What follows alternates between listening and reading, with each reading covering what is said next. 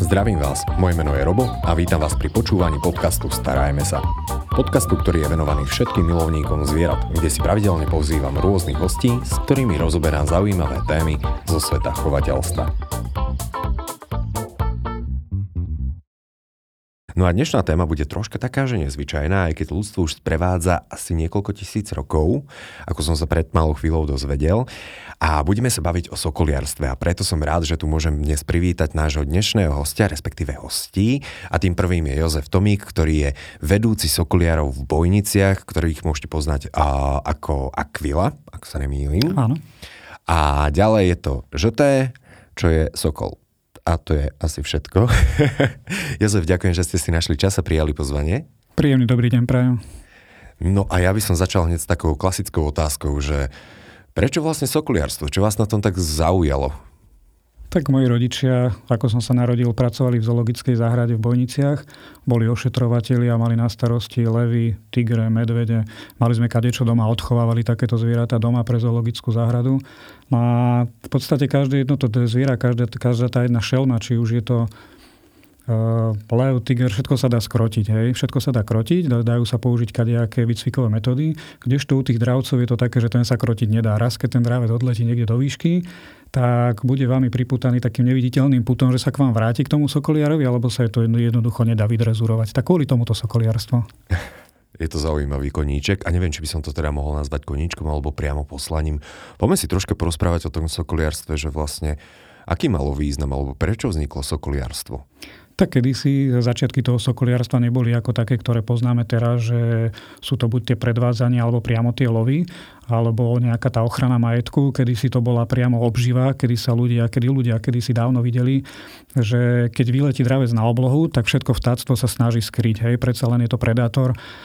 Všetky tie vtáky zaliezli alebo zaleteli niekde do krovia a ľudia používali zo začiatku rôzne siete, ktorými chytali tá, tak, takéto vtáctvo. Potom zistili, že toho sokola alebo toho dravca dokážu chytiť, dokážu ho pripútať na tú rukavicu, dokážu ho vypúšťať napríklad na šnúre, na špagáte, dokázali s ním loviť. Až sa to tak vyvinulo, že s tými dravcami sa človek naučil žiť, snaží sa im zabezpečovať tie podmienky kvalitné, aby mal také minimálne ako v prírode a vtedy ten dravec dokáže odletieť od toho sokoliara, dokáže uloviť nejakú tú korisť, dokáže sa k nemu vrátiť. A je to taký oboj strany rešpekt. Uh-huh. A mám ešte jednu takú zákernú otázku. Prečo sa to volá sokuliarstvo? Prečo nie jastrabárstvo, orliarstvo, hajárstvo a neviem ešte, aké dravce sa využívajú. Tak ono na tie predvádzania využívame strašne veľa dravcov. Máme rôzne sokoly, myšiaky, víry, orly, kondorej a mohlo by sa to naozaj volať hociako, ale to sokoliarstvo bolo tak viac najcen, najviac cenené v stredoveku, kedy sa za dravce a hlavne sokoly vymieniali veľké územia, dokonca sa vyhrávali vojny. Veľa razy panovníci na to, aby urovnali nejaký vojnový spor, tak dali, darovali napríklad takéhoto prekrásneho sokola a tým pádom dokázali vyhrať tú vojnu, ukončiť nejaký ten spor a kvôli tomu teda sokoliarstvo. Wow, v dnešnej dobe sa darujú auta, keď tak. Napríklad. Doba pokročila. Hej, hej. Niekde ešte aj ťavy.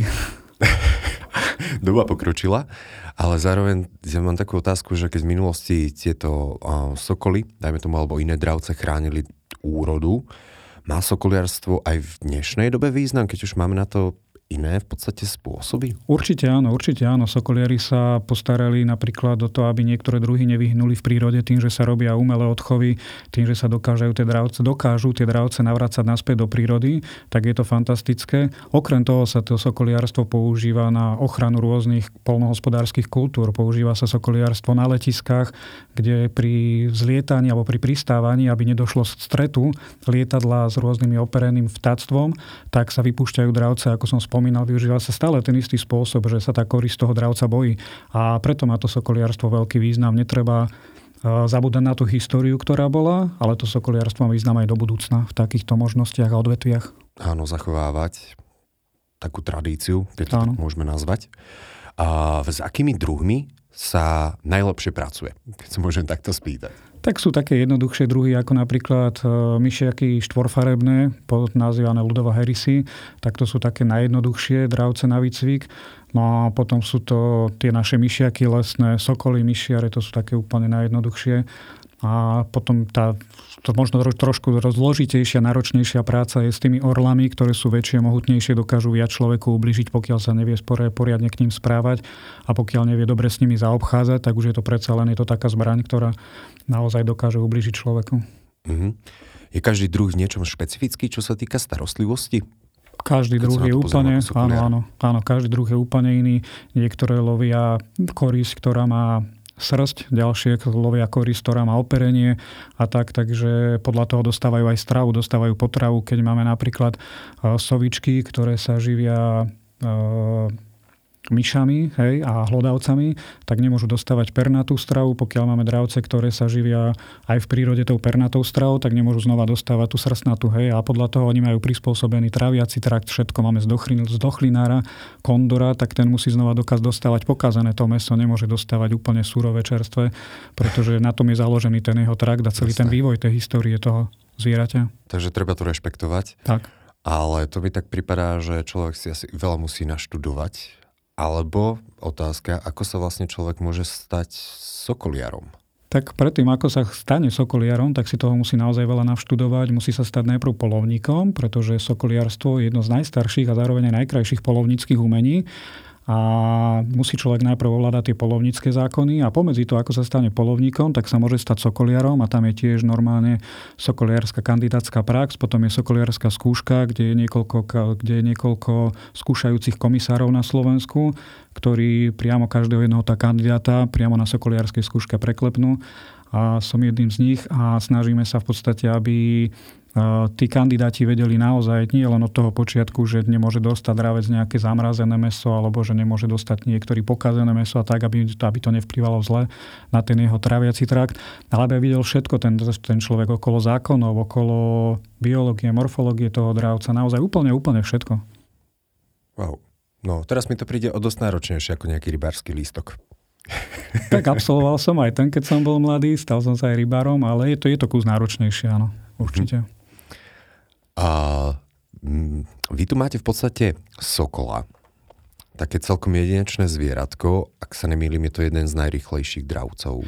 Áno, áno, je to momentálne to, tento konkrétny, ktorého mám na ruke žlté, tak je to hybrid, je to sokol ráro skrížený so sokolom sťahovavým a je to také, je to kvôli tomu, že sa využívajú tam tie najlepšie vlastnosti. Sokol rároch je väčší od sokola sťahovavého, sokol sťahovavý je kúsok menší, ale znova za to rýchlejší, dosahuje až niekoľko 100 kilometrové rýchlosti pri strelnom útoku na zver.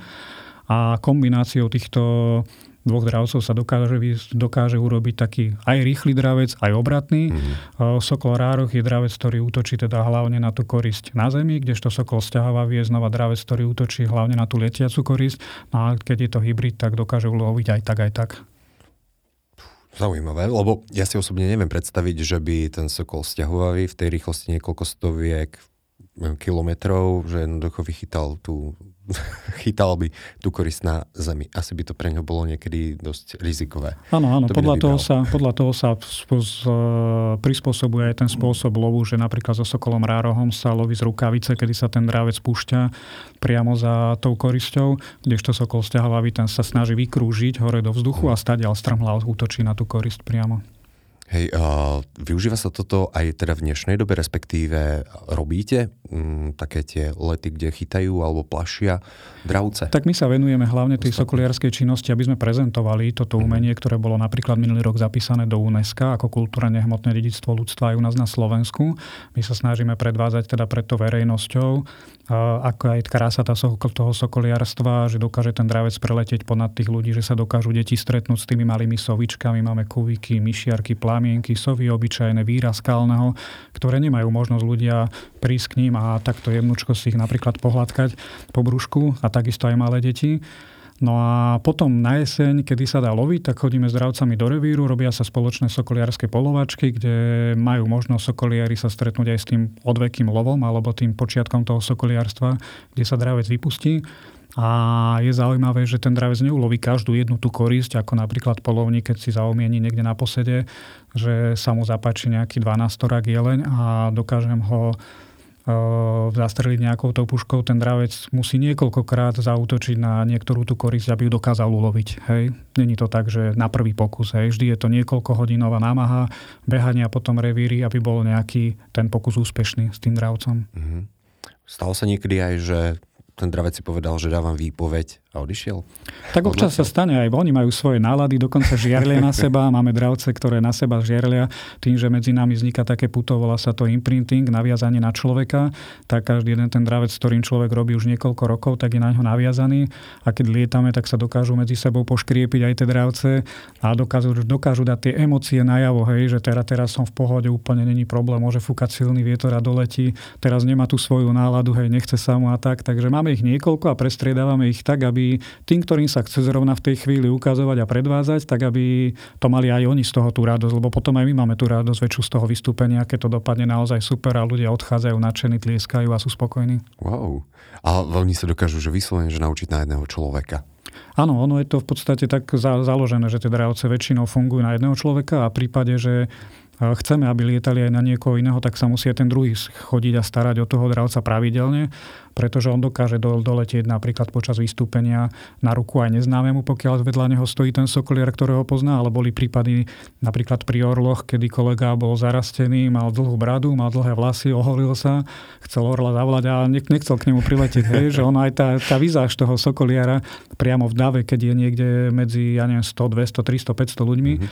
tak priamo ten dravec sa jemu na ruku ruku, lebo pozná, hej, pozná tú, tú výzaž toho sokoliara priamo.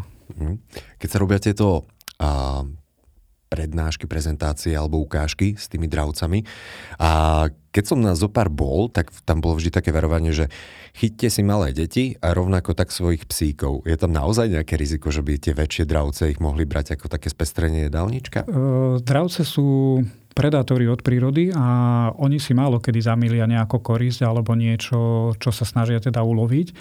Ale mohlo by sa to stať. Áno, môže sa to stať, pretože e, stále je to divý tvor, stále je to dravec a ono, pokiaľ je naučený na ťahanú korisť na zemi, mám to aj takú vlečku so sebou a pripomína to zajaca, tak sa veľmi ľahko môže stať, že by si ho pomýlil napríklad s tým Yorkshireom, aj keď by to nebolo úmyselné, hej, že to nechce človek spôsobiť napríklad nejakú nejakú tú smrť nejakému tomu zvierati, ale môže sa to stať. Mohlo by sa stať, že by si ho zamilil ale málo kedy sa to stáva naozaj, že skôr je to také, že upozorníme ľudí, poprosíme ich, ideme lietať napríklad krkavca čierneho, ktorý je naozaj pažravec, hej, poprosíme ich, odložte si svoje jedlo desiaty, odložte si ich, aby sa nestalo to, že vám ich potiahne už vám ich nevráti, aj ľudia náročky vytiahnu zrovna, zrovna v tej chvíli nejaký ten chleba s maslom a zrovna ho idú krmiť, že ho idú, že, že, že mu idú dávať a to je také, že potom už potom naozaj ide a chce si zobrať od nich a to není boh vie čo.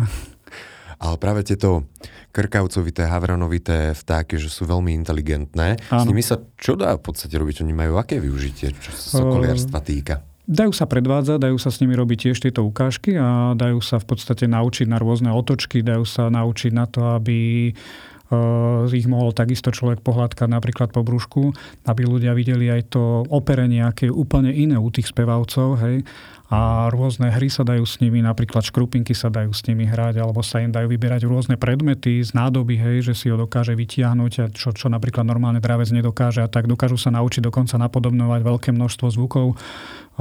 Dá sa povedať, že by sa, že napodobnia tak perfektne zvuk, že keď niečo povie človek dotyčný a naučí ho to, napríklad ho naučíte hovoriť kura kura, tak on zopakuje presne ten istý zvuk a presne takisto to znie ako z mojich úst. Hej, že tam ten rozdiel nerozoznáte. A keby je to na nejaký záznamník zvukový nahraté, takže úplne presne takto to napodobnia. Takže krkavca. Lepšie ako papagaj, možno v niektorých prípadoch. No, v niektorých áno. No a veľa ľudí určite rozmýšľa nad tým, lebo ja mám napríklad veľmi rád sovy. Mne sa to strašne páči a jednoducho hneď by som bral samozrejme. Tak treba prísť do bojníc, popozerať sa. Máme ich kopec. Určite prídem. Ale a, skôr to smerujem tým smerom, že asi dravce nie je možné chovať na Slovensku len tak, že si myslím, že mám dosť veľkú záhradu, urobím tam nejakú volieru a teraz si zaobstarám dravca. Eh, chovať ako chovateľ je to možné, pokiaľ človek má naozaj veľkú záhradu, má možnosť si postaviť volieru a naštuduje si niečo po tých dravcoch, ktoré chce chovať, tak je to možné si zadovážiť dravca, je možné ho vložiť do voliery, dajme tomu páru, je možné odchovávať, ale pokiaľ by sa chcel naozaj človek stať sokoliarom, tak k tomu už potom potrebuje polovný listok, sokoliarskú skúšku. Eh, človek doma vo voliere môže chovať, ale nemôže s ním lietať vonku s tým dravcom, lebo by už porušil niekoľko zákonov. Hej? Takže ako chovateľ sa môže stať o mnoho jednoduchšie veľa kolegov alebo veľa ľudí, ktorých začali kedysi s papagajmi, tak prešlo na dravce, snažia sa odchovávať, čo je dobré, pretože tým pádom sa dokážu, ako som na začiatku spomínal, tie dravce navracať aj do prírody. Hej. Mm. Pokiaľ sú to dravce, ktoré niekde sú už vyhnuté, tak sa dokážu, dokážu z takýchto umelých odchovov navracať aj späť. Hej, a to je moja ďalšia otázka. Odkiaľ v podstate sú tie dravce, ktoré vidíme na tých posedoch? Áno. A keď sa ideme pozrieť na sokuliarov, či pochádzajú z voľnej prírody, alebo sú to čisto len odchovy, alebo, alebo neviem čo. No kedysi, kedysi, keď neboli ešte také prísne zákony, tak väčšina tých dravcov bola z voľnej prírody, boli normálne podaná žiadosť na výber toho dravca. Ešte sa to napríklad teraz deje aj napríklad u jastrabov lesných, kedy si človek normálne podá žiadosť na ministerstvo na výber takéhoto dravca pokiaľ schvália, že áno, že v tom priestore, kde, alebo v tom revíri, že ich naozaj veľa, není problém, je tam niekoľko hniezd, tak sa dokáže, dáme tomu jedno mláďa vybrať. Ale väčšina z týchto dravcov, ktoré používame buď na predvádzania alebo na lovy, tak je už minimálne druhá generácia odchovaná v zajatí, čo znamená, že už minimálne dve generácie predtým boli odchované v zajatí a takéto dravce sa môžu používať na vystúpenia. Kdežto ľudia, ktorí, ktorí nám zavolajú, my sme našli teraz, ja neviem, poraneného dravca, nechcete ho, však máte ich málo, nie, nie, nie, máme ich dosť.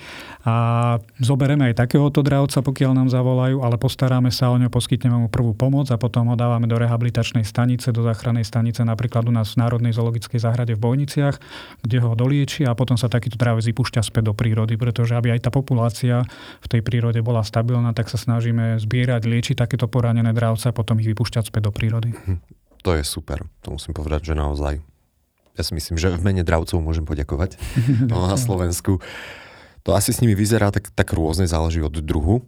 A tie otravy tých voľne žijúcich dravcov, to je, si myslím, že stále ešte taká hmm. žiaľ vec, s ktorou sa je možné stretávať. Je to nepríjemné, je to nepríjemné. Pod chvíľou sú nejaké tie obrazy v televízii alebo v rádiu, kedy vidíme, že ľudia trávia tie dravce a nedajú si vysvetliť, že tie dravce nám pomáhajú. Ako na jednu stranu chápem holubára, ktorému keď prichádza alebo dolieta do holubníka nejaký vzácný holub, ktorý má už nejakú tú cenu, a ten dravec mu uchmatne tesne pred tým bydlom, kedy dolieta do toho holubníka, pretože ten dravec od, odjak živá od prírody je to sanitár. On sa snaží loviť hlavne vyčerpanú, chorú a nezdravú korisť. Hej, on, sa, on si netrúfne, alebo trúfne si niekedy, keď, keď už má naozaj poslednú možnosť, trúfne si aj na zdatného živočicha, ktorému nič nie je, ale väčšinou ten boj prehrá. Hej. Takže oni tie dravce naozaj vidia, že niečo je unavené, niečo je chore a vtedy sa snažia tú kory zloviť, takže väčšinou tí holubári sa snažia teda bojovať proti tým dravcom, ale ako naklás niekde nejaké otravy, naozaj je to proti zmýšľaniu normálneho zdravého ľudského rozumu, pretože tie dravce pomáhajú, chytajú myši, chytajú hraboše na poliach, pomáhajú polnohospodárom a tak, takže ako dosť, dosť sa zdecimovala tá populácia, keď sa používali pesticídy, keď boli povolené. Hej, teraz už aspoň na tomto vidno, že tá populácia tých dravcov stúpa v prírode, keďže sa zakázalo používanie v polnohospodárstve pesticídov, čo je naozaj veľmi dobré, ale tie otravy naozaj pod, pod chvíľou vidno. Mm. Keď ideme sa pozrieť k sokoliarom, tak je to obyčajne a, späté s tým, že tie vtáky, tie dravce, že sú na tých posadoch Áno. A púšťate ich aj tak, že aj keď nie sú vystúpenia, že sa preletieť, alebo... Musíme, ako, musíme. Ako musíme. Ja by som to porovnal napríklad k historickému šermu, čo je naozaj obdivuhodné umenie, hej, kde šermiari napríklad majú dva tréningy do týždňa, mm-hmm. dajme tomu sa stretávajú niekde v telocvični alebo v nejakej miestnosti, zatrénujú si a potom na zvyšok času odkladajú meč niekde do kúta, kdežto toho dravca nie je možné odložiť. Toho dravca s ním musíte žiť každý deň. Je to niekoľko hodinová starostlivosť, takže keď chceme, aby lietal počas vystúpení, keď chceme, aby lietal počas lovov, tak okrem toho mimo sezónneho obdobia naozaj s tým dravcom treba každý deň robiť, každého jedného zobrať, každý jeden sa musí preletieť a to nie je tak, že sa preletí na dve minúty a posadíme ho. To niekoľkokrát za deň s ním treba trénovať, takže my tak ako robíme vystúpenia, dajme tomu trikrát za deň, tak 3-4 krát za deň s každým jedným musíme pomedzi to trénovať, musíme ich rozlietavať a tak. Inak by to vystúpenie nedopadlo tak, ako dopadne za každým, že, že dopadne veľmi dobre, že z tých 7 dravcov väčšina lieta a raz za čas sa niektorému nechce na chvíľočku, hej. Hej, ako, ako sa vlastne trénuje taký sokol alebo jastrap? Keď chcete mm-hmm. od neho dostať na tom vystúpení, že naozaj, aby, aby niečo predviedol mm-hmm. de facto a tak ono od začiatku, od začiatku je to také, že človek si zobere toho dravca, krmí ho na rukavici, sedáva s ním sám niekde v tichu, v tme, potom, keď, keď už sa nebojí človeka, tak ho môžeme zobrať niekde von, onášame ho medzi ľuďmi, aby si zvykali, aby si zvykali tie dravce na rôzne ruchy mesta, napríklad na auta, na bicykle, na kočiare a podobne. Každý má nejaký ten vzruch okolo seba. Dravec držere z rukavica. Potom, či už sokoliar má záujem s tým dravcom lietať na tú rukavicu, alebo mu poskytuje nejaké vábitko, nejakú tú imitáciu koristi, po prípade mu ťahá nejakú tú vlečku, tak je to o tom, že sa snaží sokoliar napodobní nejaké tie útoky na tú korisť a najprv mu dá nažrať na tej koristi, potom sa robí prískok, potom prestup, najprv prestúpenie, prískok a potom nejaký kratší prílet na, na 20 na 30 cm a potom sú to už polmetrové prílety, metrové a sa tá vzdialenosť vzdialuje, vzdialuje, zväčšuje, zväčšuje to na začiatku na šnúre a potom, keď už sa pustí na voľno, tak sa používajú takéto rolničky, ktorá teraz zacinkala po prípade telemetria, ktoré nám slúžia na dohľadanie toho dravca, či už je vo vysokých výškach alebo niekde v hustom lese, lebo ono áno, stane sa veľa razy, že ho zafúkne niekde ďalej, nedokáže sa ku nám vrátiť a k tomu nám už slúži takáto pomoc. Hmm, tak vidím, že aj moderné vybavenie. A pre tých z vás, ktorí nás iba počúvajú, tak Sokol má na nôžke nejakú GPS-ku? Áno. Áno, je to telemetria, je to zameriavacie zariadenie, kde keď ten drávec niektorým smerom uletí, tak ho dokážem prístrojom lokalizovať, že ktorým smerom ja dokážem ísť za ním priamo, mm. aby som si ho vedel dohľadať a vrátiť sa a vrátiť toho dravca naspäť k nám. Ako najdlhšie si zobrali takto, že výlet dovolenku, dravce? Ešte tak, máte skúsenosť? Tak ono stane sa častokrát, že ten dravec uletí a jeho problém niekedy niekoľko týždňov chytiť a niekedy tie dravce, keď migrujú, tak zalietajú až cez kontinenty, takže niekedy ho nedostanete vôbec naspäť, hej, že tak ono už ten dravec... do Afriky a podobne? Áno, áno, áno. Normálne, hej, hej, človek ide za signálom, až kým sa dostane k moru a už potom si povie, že dobre stačilo. A sú takéto prípady takisto odtiaľ sem a znova naopak. Mm. A nemajú problém potom prežiť v prírode, keď už sú naučení určitým spôsobom tak súžiť s nejakým človekom? Ono to súžitie je také, že e, dokáže sa ten dravec veľmi rýchlo adaptovať do tej prírody. On behom prvých dvoch, troch dní, keď začne, keď začne pocitovať naozaj ten hlad, tak si dokáže, začne si loviť a nemá problém sa atablovať v prírode. Uh-huh. Po, väčšinou, pokiaľ sa nestane to, že ho, daj, dajme tomu, že zaletí niekde v meste a že ho zrazí auto alebo niečo podobné, lebo naozaj sa to stáva nie len s tými dravcami, ktoré sú z prírody, voľ, voľne žijúce v prírode, ale aj s tými sokoliarskými. Uh-huh. Ak často vidíme teda sokoliarov, ktorí majú pri sebe dravé vtáky, tak majú na hlavách presne to, čo má aj žeté, že takú tú koženú čiapku. A mňa by zaujímalo, že či toto dravca nejako nestresuje, že mať niečo narazené na hlave, mm-hmm. vyslovene. Je to také ako u človeka, veľmi rýchlo si ten dravec na to zvykne, je to pre neho o mnoho pohodlnejšie.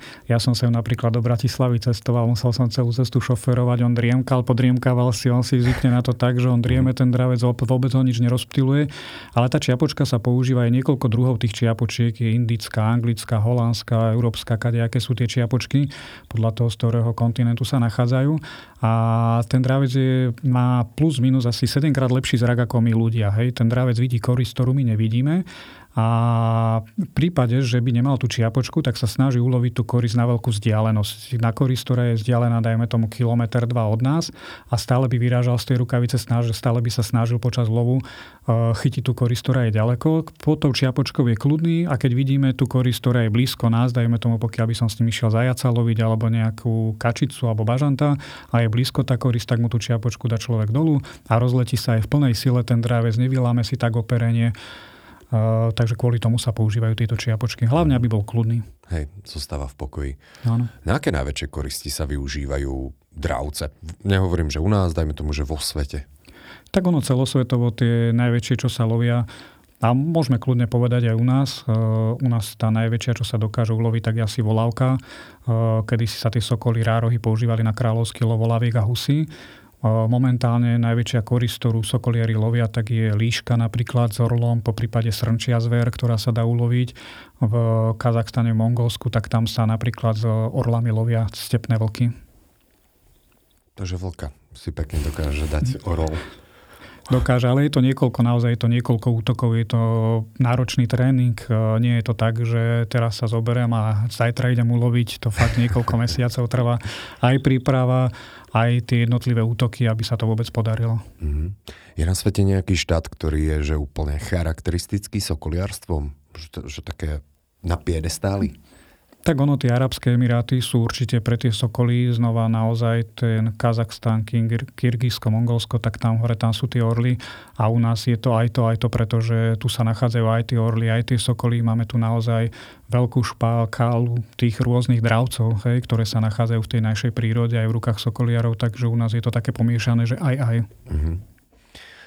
Čo robí sokoliar počas zimy? Lebo vtedy asi nie sú a, tie prednášky a ukážky s tými Áno, dravcami? Vtedy, vtedy robíme väčšia prednášky, ako ste spomínali. A. Ukážky nerobíme, tak. nelietame s tými dravcami vonku, ale tak chodíme aj po školách prednášať, a aby sa naozaj decka stretávali aj s týmito dravcami aj takto. No ale staráme sa o ne, tie dravce preperujú, snažíme sa ich dostať do tej kondície, aby znova na jar, aby sa dokázali ukázať naozaj v tom peknom šate. Mhm. Takže aj zima je dosť pracná. Stále, stále naozaj okolo tých dravcov je robota 24 hodín denne. Uh-huh.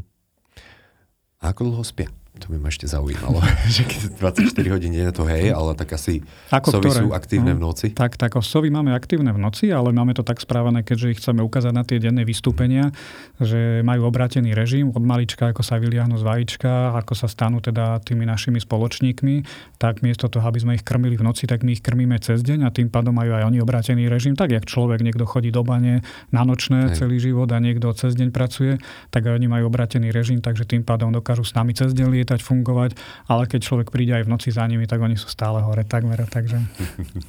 Lebo sovy to je môj úplne obľúbený živočích, ale ma vždy zaujímalo, že prečo tie sovy sú tak oddelené vždy od tých sokolov a všetko možného, že oni sú vždy tak zašité v rámci mm-hmm. expozície, alebo neviem, ako by som mohol nazvať v podstate tie ano. druhy. Potrebujú mať väčší tieň tým, tým, že sú to nočné živočichy, tým, že lietajú a lovia hlavne buď podvečer alebo ráno v skorých ranných hodinách, tak sa im snažíme zabezpečiť živý vždy viac ten tieň. A kedysi bola v polovníctve taká dosť obľúbená výrovka, sa tomu hovorilo, taký spôsob polovania, kedy sa zobral so zobrala sova vír skalný, vyložil sa niekde na pole a všetky denné predátory, všetky denné vtáky sa osnažili toho dravca dobíjať, snažili sa ho vyhnať No a polovníci takto lovili tú škodnú zver, ktorá bola v prírode. Je to zakázaný spôsob polovania, ale aj kvôli tomu teda tie sovy sa snažíme oddelovať bokom, aby ich tieto denné, lebo je to normálne bežné, že sa napadajú oni medzi sebou aj v prírode, denné dravce s nočnými a nočné dravce znova cez v noci lovia tie denné dravce na konároch, tak kvôli tomu, aby sa nestávali úrazy, tak kvôli tomu to máme takto oddelené. Ako vír dokáže uloviť Dokáže uloviť sokola, dokáže uloviť myšiaka, dokáže, pretože on keď doletí v noci, ak on spí, on má hlavu medzi krídlami a oddychuje, tak dokáže, dokáže ho normálne uloviť. Zaujímavé. Ja som počul výrok, že napríklad keď ide človek k ich hniezdu, čo by nemal robiť, že oni dávajú také ako kebyže frčky, rany a, a tými pazúrmi a že naozaj a. to boli. No tak oni, keď už ide človek alebo má záujem teda vybrať hniezdo a sú ľudia, ktorí si nedávajú pozor, ktorí sa naozaj zamocú blízko k tomu hniezdu, veľa razy nevedia, ale veľa razy vedia, že áno a poďme sa pozrieť, tak tie dravce normálne útočia, snažia sa odplašiť, ale oni sú od prírody, uh, dravce nie sú nebezpečné, pokiaľ naozaj človek nevyhľadáva tie, tie stretové situácie niekde blízko hniezdiska, oni sú plaché, oni sa boja, oni najčastejšie, pokiaľ nechcú vyhnať teda toho nepriateľa, tak uletia preč. Hej? Ale pokiaľ si chcú obrániť to hniezdo, tak áno, samozrejme, že idú aj do mhm. toho človeka. A ešte mám predposlednú otázku. Čo robiť, ak by som našiel v prírode, v meste alebo niekde a dravca s rolničkou sedieť na zemi? Mm-hmm. Ono, či už človek nájde dravca z rolničkov z výstrojov, lebo málo kedy vidno, že má nejakú tú výstroj. Pokiaľ vidíte dravca, ktorého nájdete, tak je najlepšie, najjednoduchšie, človek si zapamätá zavolať 112 a je to preto, lebo naozaj ten systém je po celom Slovensku veľmi dobre rozložený a už oni z tej 112 vyrozumejú buď najbližšiu štátnu ochranu prírodu alebo najbližších sokoliarov, ktorí sú, lebo hľadať, ako väčšinou sa nám stáva, že ľudia hľadajú na, na internete, pozerajú, kde je kto najbližšie a tak či tak ich to nájde, dajme tomu z Levic, to nájde do spojníc alebo tak, že z tých väčších vzdialeností a vtedy dokážeme tiež na, buď priamo nejakého kolega najbližšieho sokoliara, alebo odporúčiť, zavolajte teraz na 112, tým vám poradia, že kto je v tom najbližšom okolí, v okruhu, ja neviem, 30 km od vás najbližšie, kto dokáže prísť, postarať sa o toho poraneného živočicha alebo toho najbližšie, alebo dravca. Pokiaľ sa dá, tak vycestujeme aj my, ale je to kontraproduktívne cestovať krížom cez celé Slovensko. Najlepšie 112 a človeka už nasmerujú na tie najbližšie telefónne čísla, kto pomôže.